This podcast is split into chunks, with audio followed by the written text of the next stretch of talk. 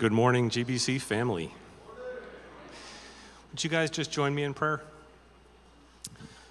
Father, I uh, just want to thank you and praise you for the privilege of being able to come together as a family and worship and praise you, Lord. I want to thank you for the privilege of being to gather together and open your word and explore who you are and who we are in you, Lord.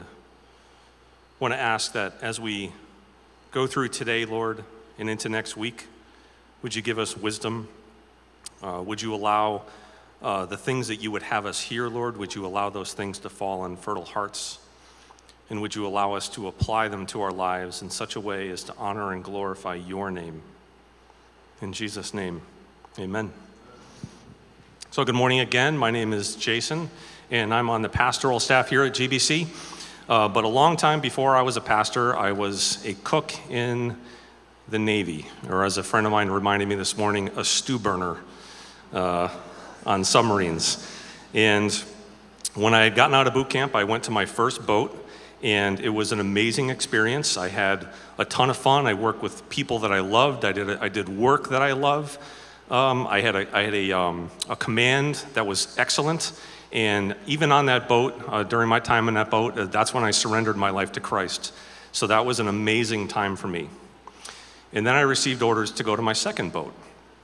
And I thought, awesome, this is gonna be great. And it was not. This boat that I went to was broken. It was uh, in dry dock up in Bremerton. So I went from sunny, warm Hawaii into cold, rainy Seattle.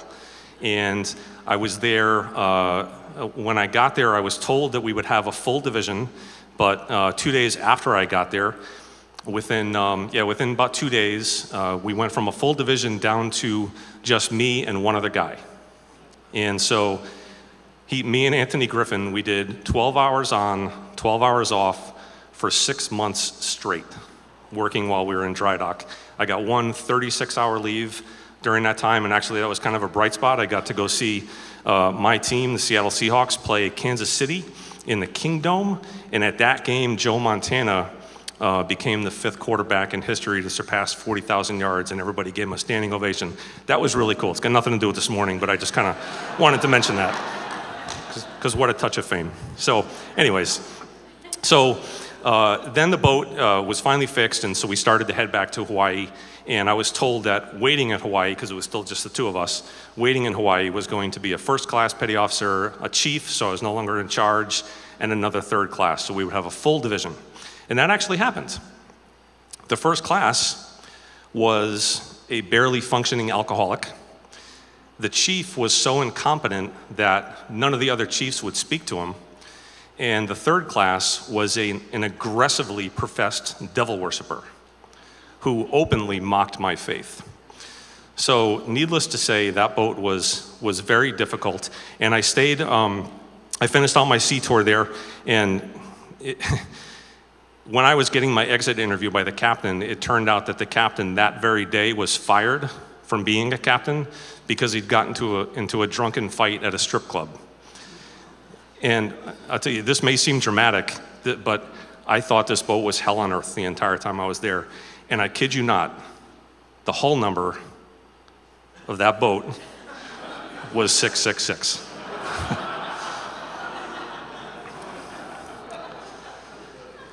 So today, today we're going to be talking about being at peace when we have trouble.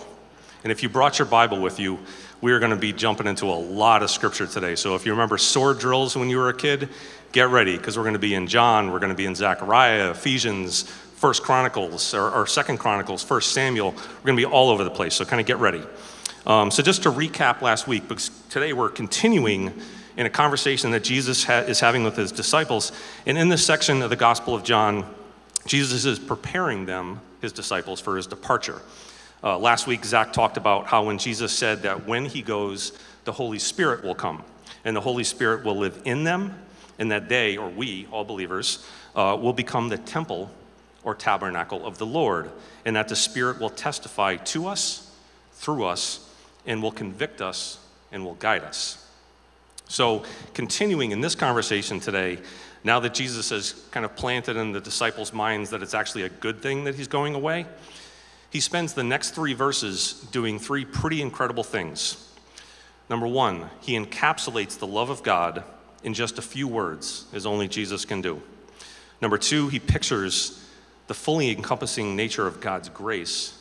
And number three, he solidly cements the victorious nature of our lives in him. So with that, let's read John uh, chapter sixteen, verses twenty-five to thirty-three. Though I have been speaking figuratively, and remember last week the disciples responded to what he was saying with, what is he talking about? We don't understand what he's saying. So though I have been speaking figuratively, um, a time is coming when I will no longer use this kind of language, but will tell you, tell you plainly about my Father.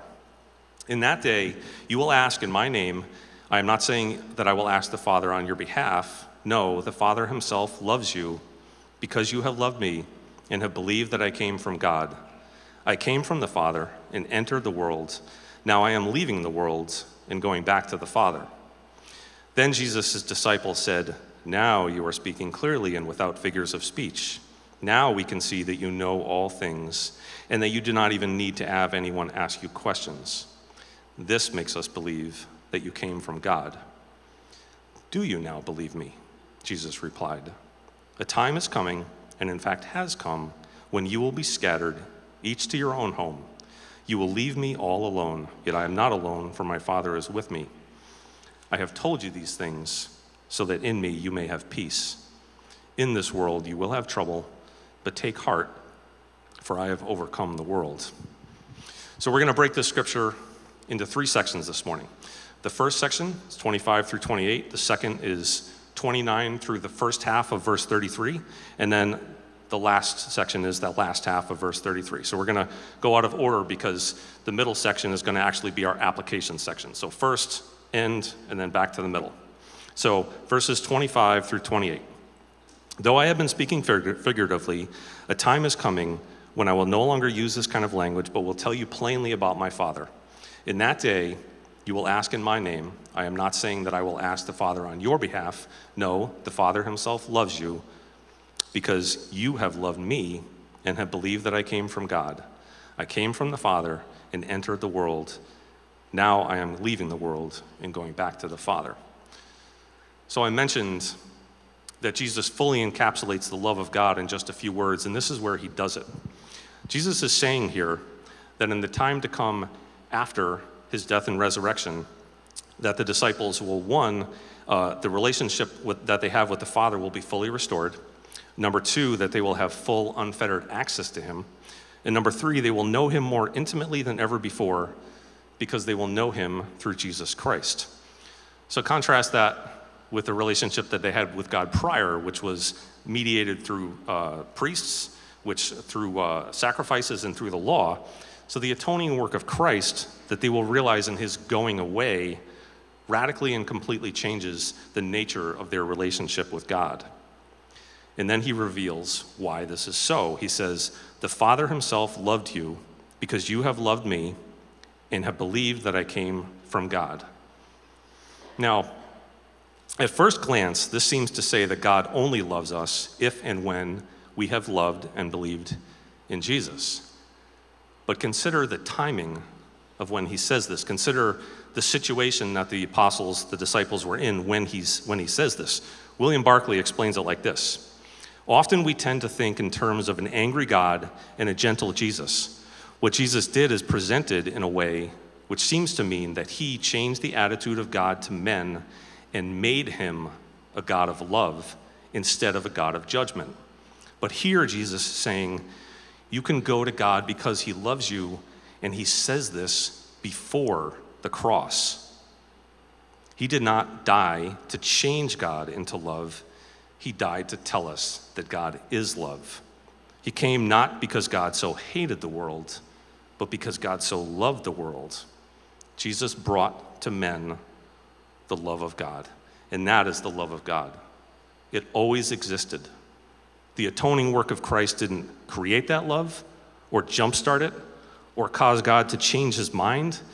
It simply opened us the way for us to fully access it. Jesus said, I came from the Father and entered the world. Now I am leaving the world and going back to the Father. And in doing so, he makes a way for us to follow him. Now, skipping to the end, uh, the end of our, uh, this section in John, we're going to look at verse thirty-three b, the second half of thirty-three. In this world, you will have trouble, but take heart, I have overcome the world. When I was preparing for this, the thing that came to mind, and I wanted to show you a picture today, but there's copyright laws, so we can't. But the thing that came to mind was in Braveheart, when William Wallace is riding across the battle line of, of his army, and he's inspiring them with his words. And if you think of Christ doing this across the battle line of all of us, thinking, in this world you will have trouble, but take heart, I have overcome the world. It's certainly inspiring, but there's always the question of practicality. How do we do that? How do we take heart in the face of the evil and the trouble that we experience in this world? How do we take heart at this truth that Christ has overcome the world? For that, get ready, we're going to go back into Second Chronicles chapter twenty. And so please turn with me if you have your Bible. It's a pretty decent-sized scripture. We're going to jump around within it. So chapter twenty of Second Chronicles, here we have, um, we're picking up in the middle of King Jehoshaphat's reign of the kingdom of Judah, the southern kingdom of Judah.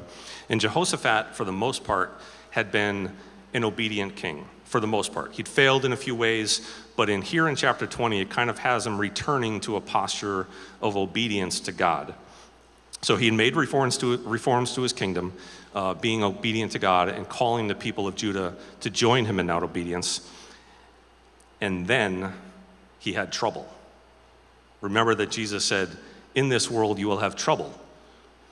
Not that we will have trouble when we become obedient, but that we will have trouble normally. So what was the trouble that Jehoshaphat had? Well, Second Chronicles twenty, starting at verse one. After this, and he's saying after this, after the king had made obedient changes to his kingdom, so after this, the Moabites and Ammonites, together with some of the Meunites, came to fight against Jehoshaphat. People came and told Jehoshaphat, a vast number from beyond the Dead Sea and from Edom has come to fight against you. They are already in Hazazon Tamar, that is, in Gedi. Jehoshaphat was afraid, and he resolved to seek the Lord. Then he proclaimed a fast for all Judah who gathered to seek the Lord. They came from all the cities of Judah to seek him. So the enemies of the Lord had gathered against Jehoshaphat's kingdom,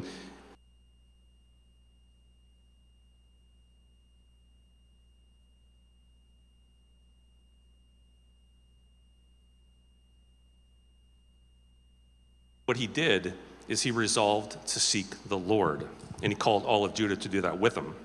So he prayed. Now, here's a question. All these people are gathered as a threat to his kingdom, this massive army, and his response was to pray. Do you think they might have ridiculed him for that? They probably did. But Charles Spurgeon says this about Jehoshaphat's prayer. He said, this was Israel's artillery. This was their eighty-one ton gun. When it was ready, it would throw one bolt and only one, and that would crush three nations at once. God's people resorted only to the invisible arm, the arm omnipotent, and they did well and wisely. So let's check out this eighty-one ton gun of a prayer. First, they expressed confidence in the Lord. They said, or they prayed, Lord, God of our ancestors, are you not the God who is in heaven, and do you not rule over all the kingdoms of the nations? Power and might are in your hand, and no one can stand against you. Next, they pleaded his past acts, so they recognized his past faithfulness. Are you not our God, who drove out the inhabitants of this land before your people Israel, and who gave it forever to the descendants of Abraham, your friend? Then they pleaded the promise of God, or they rested on the promised future faithfulness of God. They have lived in the land and have built you a sanctuary in it for your name, and have said, if disaster comes on us, sword or judgment, pestilence or famine, we will stand before this temple and before you, for your name is in this temple. We will cry out to you because of our distress, and you will hear and deliver. And then they confess their own unhappy condition in a posture called lament. Now, here are the Ammonites, Moabites, and inhabitants of Mount Seir. You did not let Israel invade them when Israel came out of the land of Egypt, but Israel turned away from them and did not destroy them. Look how they repay us by coming to drive us out of your possession that you gave us as an inheritance. Our God, will you not judge them? For we are powerless before this vast number that comes to fight against us. And lastly, they promise to look only to God for help. We do not know what to do, but we look to you. Now, this seems like a wonderful model for prayer that we could certainly incorporate into our lives, our daily prayer life, right? But why would we? Well, let's take a look at God's response to this prayer. So picking back up at verse thirteen, this is again Second Chronicles chapter twenty, verse thirteen. All of Judah was standing before the Lord with their dependents, their wives and their children, in the middle of the congregation.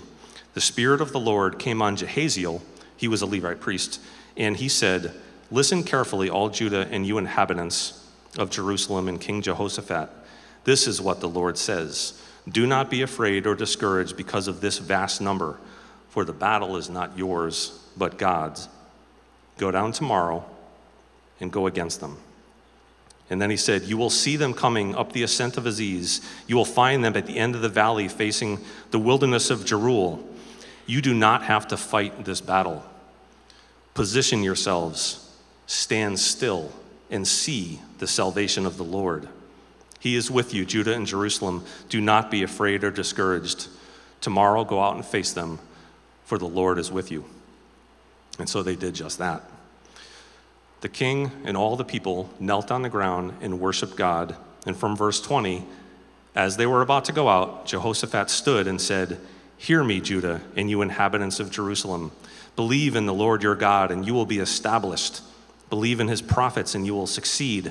And they praised God, saying, give thanks to the Lord, for his faithfulness endures forever. You want to know what happens next? You ever see Lord of the Rings? You ever wonder where Tolkien got inspired for his battles? Check this out from verse twenty-two. The moment they began their shouts and praises, the Lord set an ambush against the Ammonites, Moabites, and inhabitants of Mount Seir, who came to fight against Judah, and they were defeated. The Ammonites and Moabites turned against the inhabitants of Mount Seir and completely annihilated them. When they had finished uh, with the inhabitants of Mount Seir, they helped destroy each other. When Judah came to the place overlooking the wilderness, they looked for the large army, but there were only corpses lying on the ground. Nobody had escaped. So here's the point from Ephesians chapter six, verse twelve. For our struggle is not against flesh and blood, but against the rulers, against the authorities, against the powers of this world, this dark world, and against the spiritual forces of evil in the heavenly places. The war that we fight here and now is a spiritual war. It's in the heavenly realms. It's not against flesh and blood. It's a spiritual warfare. And we have to adorn ourselves with spiritual armor. Zach, tossed, Zach talked last week about spiritual armor, like the shield of faith or the sword of the Spirit, which is the word of God. We often tend to focus on the people we face as being the enemy. Maybe the horrible, abusive boss that you have, the ex-wife, the ex-husband, the friend who gossips about us. If we make these people into the ultimate enemy, and they threaten our joy and our peace. We make them into the ultimate villain, and we get from that our sense of vengeance. Or we make them into the ultimate opponent, and it's either kill or be killed. At the end of the day, we see them as the Ammonites and Moabites who loomed in front of the kingdom of Judah. Except instead of seeking God like Jehoshaphat, we tend to react quickly to the punches with counterpunches. Instead, we need to recognize that our battle is not against flesh and blood, that the people in this world who are doing the deeds of evil are not the ultimate enemy. Satan is. Satan is the ultimate enemy. And when we realize that, we can recognize that the armor we need is the armor of God. The armor that gets stuff done is the armor of God. The armor that ultimately wins is the armor of God. This is the kind of armor that ultimately empowers us to love our enemies and pray for those who persecute us. And remember, this war is won. The powers of this world, the powers in the heavenly realms that prey on the hearts of people will turn against itself, and there will be nothing left. There will be, just be a conquered battlefield. So please turn to First Samuel chapter seventeen and think back for a moment to when the Israelites faced the Philistines and Goliath challenged them. King Saul and all of Israel were terrified at this massive, taunting enemy, but David, a young shepherd whose heart was pure and entirely focused on God, answered that challenge. And Saul's response to that answer was to try to arm David with his own armor. So picking up uh, chapter seventeen, First Samuel, verses thirty-eight and thirty-nine, then Saul had his own military clothes put on David. He put a bronze helmet on David's head and had him put on armor. David strapped his sword on over the military clothes and tried to walk, but he was not used to them. I can't walk in these, David said to Saul. I'm not used to them. So he took them off. David rested in God and went at this massive enemy with only some smooth, simple stones from the brook. He sank one of those stones into Goliath's head and then finished him off with his own sword. Charles Spurgeon suggests that these smooth, simple stones that David wielded are actually an Old Testament picture of the gospel. He says, the simple preaching of the gospel, this is what lays Goliath, lays Goliath low and will lay him low till the last day. It is vain for the church even to think that she will win the victory by wealth or by rank or by civil authority. No government will assist her. To the power of God alone she must look. Not by strength, nor by might, but by my spirit, says the Lord of armies, from Zechariah four six. This fight with Goliath, like the fight against the Ammonites and the Moabites that Jehoshaphat had, is a spiritual picture showing that the battle is the Lord's. David actually says so outright in verse forty-five, or starting at verse forty-five. David said to Goliath, "You come against me with a sword, spear, and javelin, but I come against you in the name of the Lord of armies, the God of the ranks of Israel. You have defied him. Today the Lord will hand you over to me. Today I'll strike you down, remove your head, and give the corpses of the Philistine camp to the birds of the sky and the wild creatures of the earth. Then all the Lord, all the world will know that Israel has a God, and this whole assembly will know that it is not by sword or by spear that the Lord saves, for the battle is the Lord's. He will hand you over to us."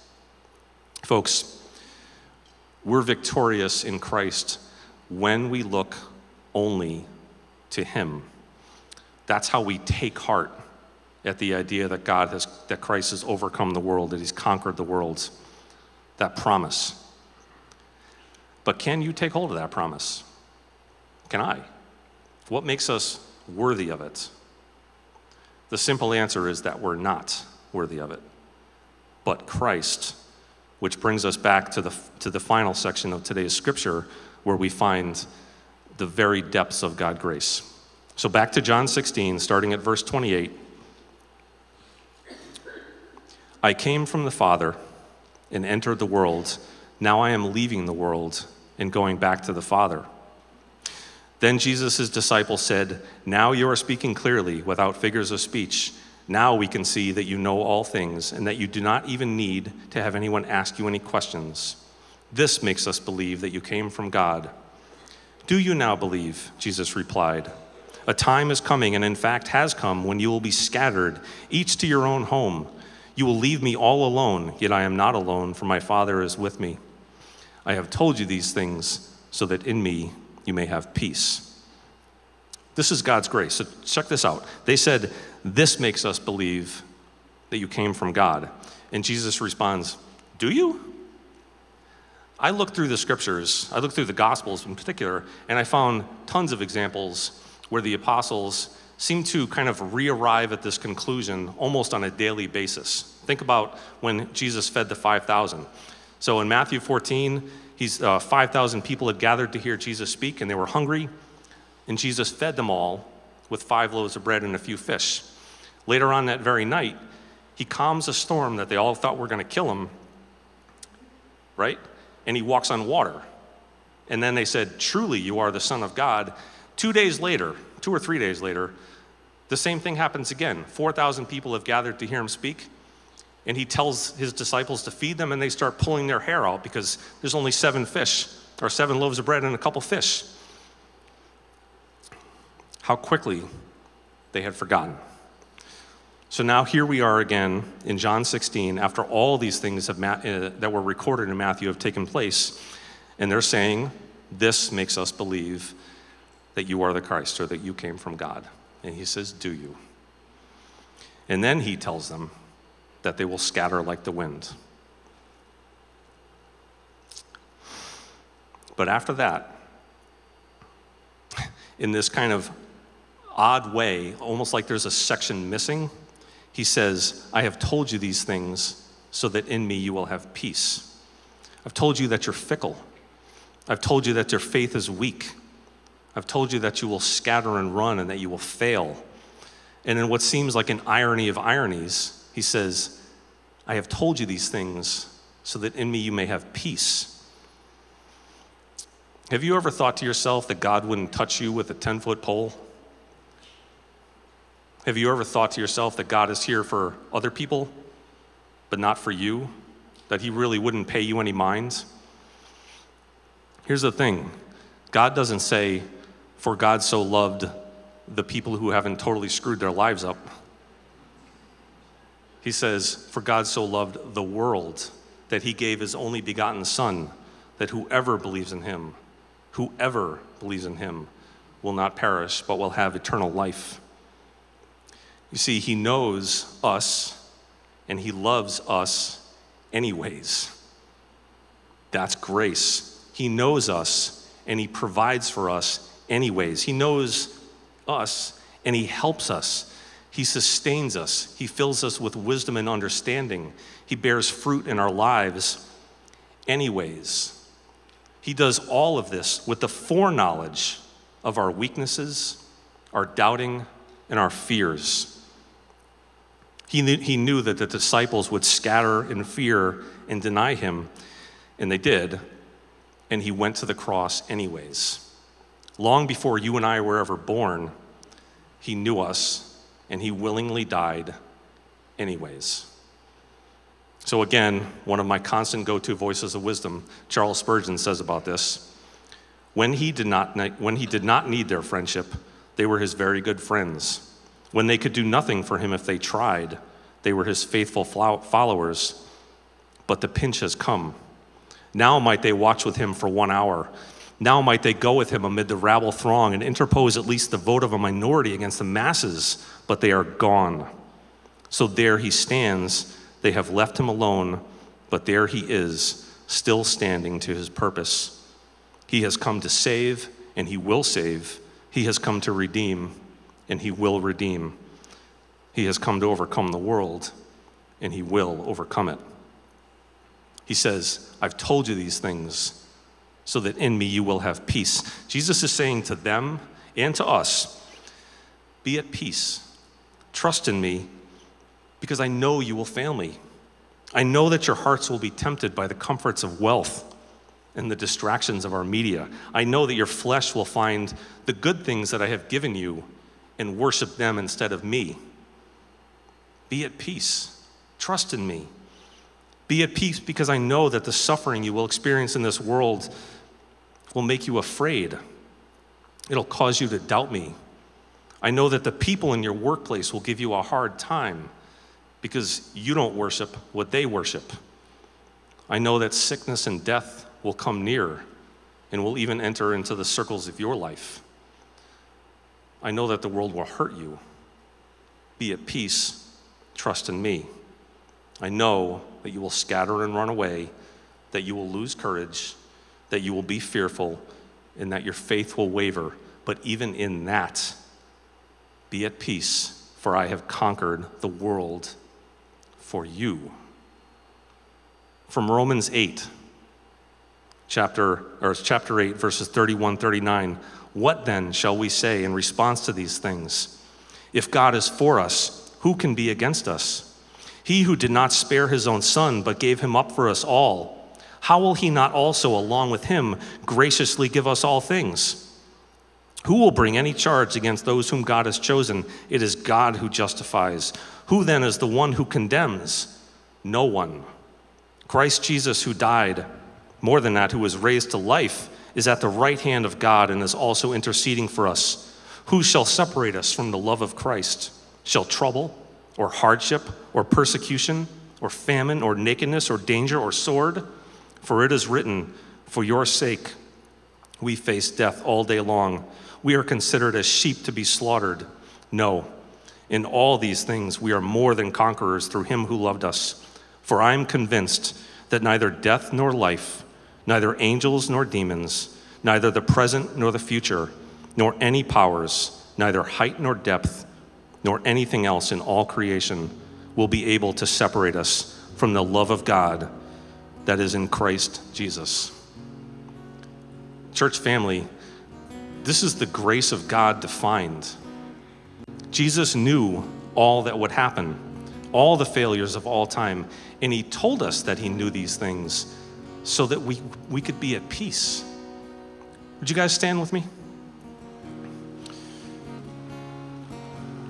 We stand together as brothers and sisters on the battle line, and the army of enemies is arrayed in front of us, and they're already defeated. So take heart, take heart and take the posture that Christians of old, failed Christians, people who were flawed, they took that posture of worshiping God and praising him because he is the God of angel armies, and we are victorious in Christ. Please sing with me.